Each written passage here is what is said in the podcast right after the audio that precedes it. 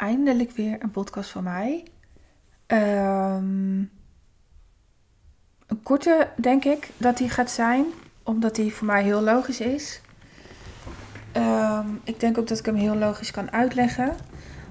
Alleen om hem heel plat in mijn. Ik stuur elke vier. Ik stuur deze vier weken elke dag, elke door de weekse dag een nieuwsbrief over de balk te gooien. Ehm, want in platte tekst hem, voel ik hem dat ik het niet door moet geven. Ehm, wat is er aan de hand? Ik lees de laatste tijd te vaak de uitspraak en ik hoor hem ook te vaak. Um, gelukkige moeders maken gelukkige kinderen. En ik was uh, vorige week in gesprek, of twee weken geleden, met een van mijn klanten.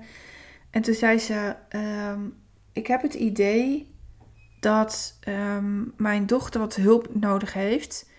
Uh, weet jij iemand die haar dat kan geven? En um, toeval bestaat niet. Ik wil heel graag weer wat meer kinderen toelaten.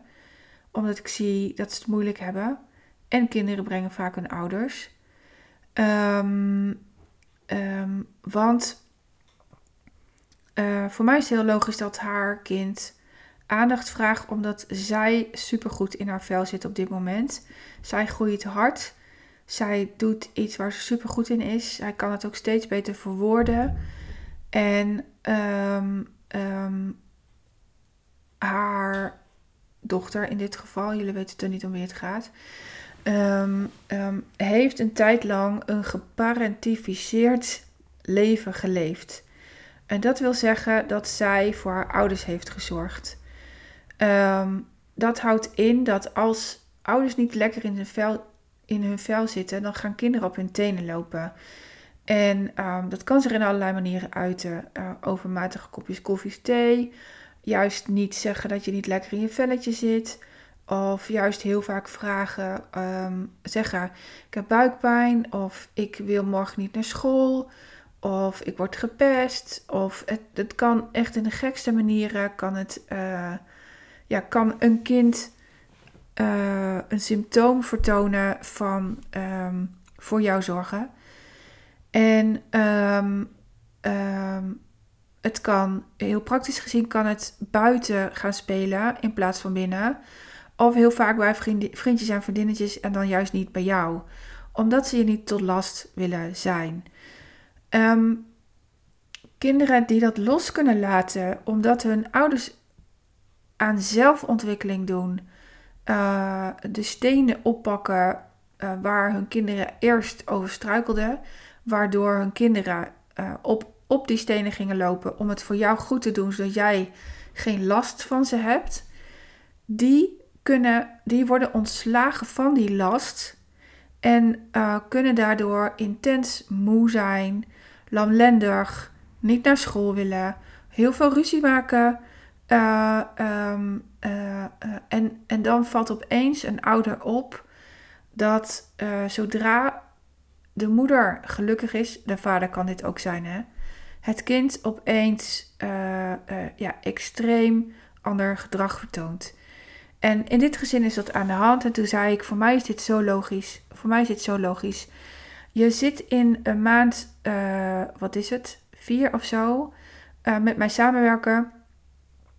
En dan gebeurt het gewoon dat kinderen uh, uh, merken dat het je goed gaat en dan hoeven ze niet meer voor jou te zorgen. En op dat moment is het uh, nodig dat even de aandacht naar het kind gaat. En door iemand die ze snapt en die gewoon haar fijn op kinderniveau kan uitleggen wat er aan de hand is geweest. En waarom het buikje op dit moment aandacht vraagt om even rustig aan te doen. Het kind heeft namelijk de afgelopen periode keihard gewerkt om voor balans te zorgen in het gezin. Het wil nog wel eens gebeuren en daarom maak, daarom maak ik hem nu dat uh, de moeder het werk dan wil neerleggen om voor het kind te gaan zorgen. Dat is precies niet de bedoeling. Het is precies wel de bedoeling dat jij doorgaat met je werk, maar dat het kind gewoon even kan bijkomen uh, um, uh, um, door ritme. het is nog steeds zo, de drie R'en die zijn nog steeds van groot belang. Ehm, dat het hele normale dingen gaat doen, juist wel spelen. Dat jij letterlijk het kind toestemming geeft om weer kind te zijn. Kleuren, uh, tekenen, bioscoopje, whatever.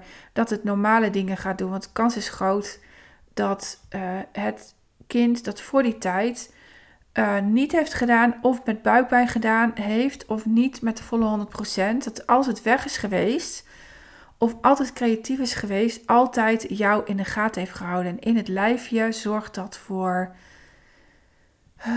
een hoge ademhaling, ehm, hoge schouders, slecht slapen.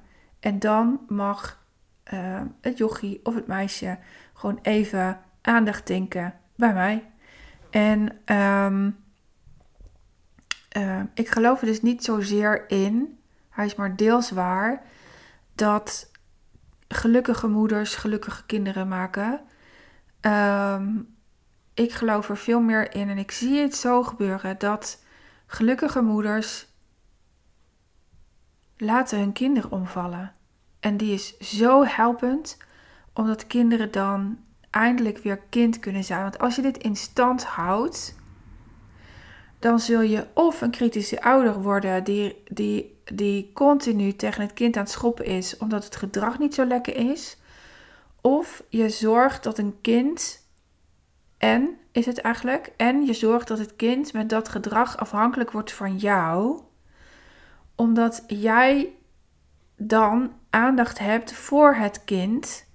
En dat heb je niet als je. Ehm, uh, als dat kind dat gedrag niet vertoont.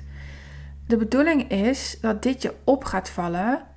En dat jij op de meest vriendelijke wijze, op de meest normale wijze, dus als volwassene, met je kind omgaat en gewoon zegt: luister, schat, dankjewel voor dit kopje koffie. Maar morgen uh, um, vraag je mij eerst of je voor mij koffie moet zetten. Als ik ja zeg, dan kan ik jouw koffie echt ontvangen. Want ik vind het heerlijk als je het voor me zet. En als je nee zegt, is het ook goed. Ik heb ze hier thuis geleerd. Als ik je iets vraag, mag je nee zeggen. Uh, omdat ik niet die afhankelijkheidsrelatie bij ze wil. Die zit er heus wel in. Want die zit in elk gezin. Maar die wil ik niet te. Uh, um, bij ons klopt die helemaal zuiver. Zodra mijn man en ik supergoed in ons vel zitten, vallen onze kinderen om. En um, omvallen is trouwens een groot woord, hè. Uh, maar dan zijn ze zagrijnig, dan, dan, uh, um, dan, dan is er geen gesprek mogelijk of dan zijn wij nooit goed. Uh, nou, dat. En vroeger was het dan, ja mama, ik heb buikpijn. Wil je mijn buikje even masseren? En dat ging ik dan ook wel doen met lekkere warme olie. En, uh, um, uh, maar dat was eigenlijk om voor mij te zorgen dat ik tot rust kwam. Let er eens op. Hoe lang heb jij jouw kind geen kind laten zijn? En wat was dat effect in jouw bedrijf? En welk stukje in jouw bedrijf laat je misschien wel overmatig kind zijn en wordt het tijd dat jij die volwassen maakt. Of andersom, welk stuk in jouw bedrijf zo tering serieus, te volwassen, waardoor de lol in jou weg hebt. Uh, en dat zul je thuis ook trouwens terugkrijgen. En wat mag daardoor vele malen makkelijker, lichter en plezieriger? Ik ben dat weer aan het doen.